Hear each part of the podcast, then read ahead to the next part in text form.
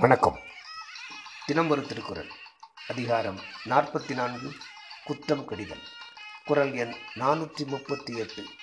பற்று உள்ளம் என்னும் இவரன்மை எற்றுள்ளும் எண்ணப்படுவது ஒன்று அன்று. பொருள். பொருளை செ செலவு செய்ய மனமில்லாமல் இறுக பிடித்து கொள்ளும் உலோபத்தன்மையானது ஏனைய குற்றங்களுள் ஒன்றாக மட்டும் வைத்து எண்ணப்படுவதன்று எல்லா குற்றங்களிலும் சிறந்த குற்றமாகும். விளக்கம்.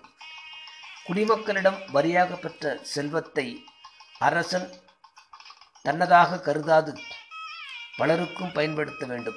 இல்லையேல் அந்த உலோப குணம் அவனுக்கு மேலும் வருவாயை இழக்கச் செய்து குடிமக்களின் மதிப்பையும் இழக்கும்படி செய்துவிடும்.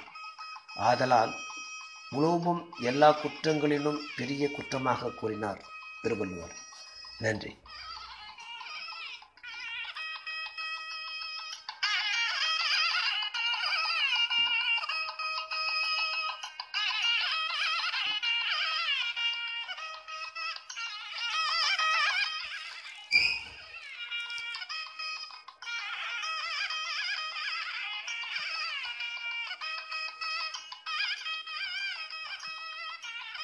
you.